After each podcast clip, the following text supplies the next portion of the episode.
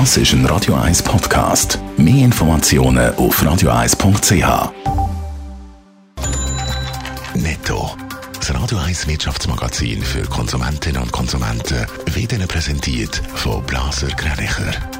Wir beraten und unterstützen Sie bei der Bewertung und dem Verkauf von Ihrer Liegenschaft blasergreinicher.ch. Adrian Sutter. Das Logistikunternehmen Kühne und Nagel macht in Asien einen grossen Expansionsschritt. Es übernimmt die chinesische Firma Apex mit einem Umsatz von 2 Milliarden Franken, wie es in einer Mitteilung heisst. Apex ist einer der führenden Logistikanbieter zu Asien.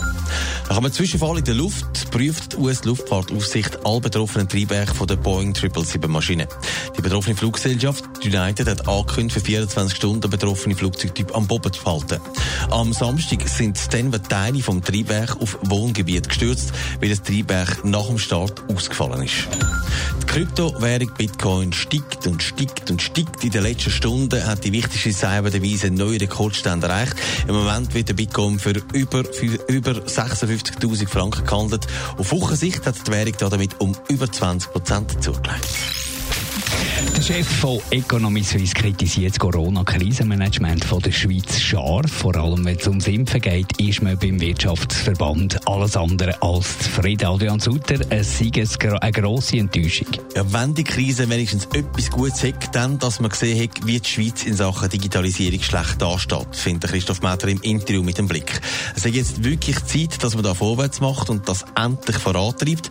Handlungsbedarf sieht Christoph Metter auch bei der Kommunikation, dass einiges falsch gelaufen. Auch Impfen. Da ist schon vieles, vieles tragisch gelaufen, dass es so langsam geht. Das ist verrückt.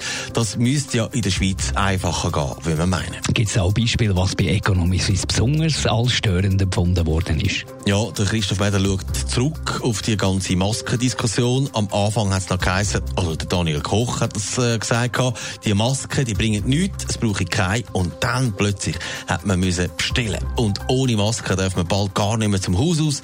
Das hat Vertrauen gekostet und auch Glaubwürdigkeit hat gelitten. Netto, das Radio 1 Wirtschaftsmagazin für Konsumentinnen und Konsumenten.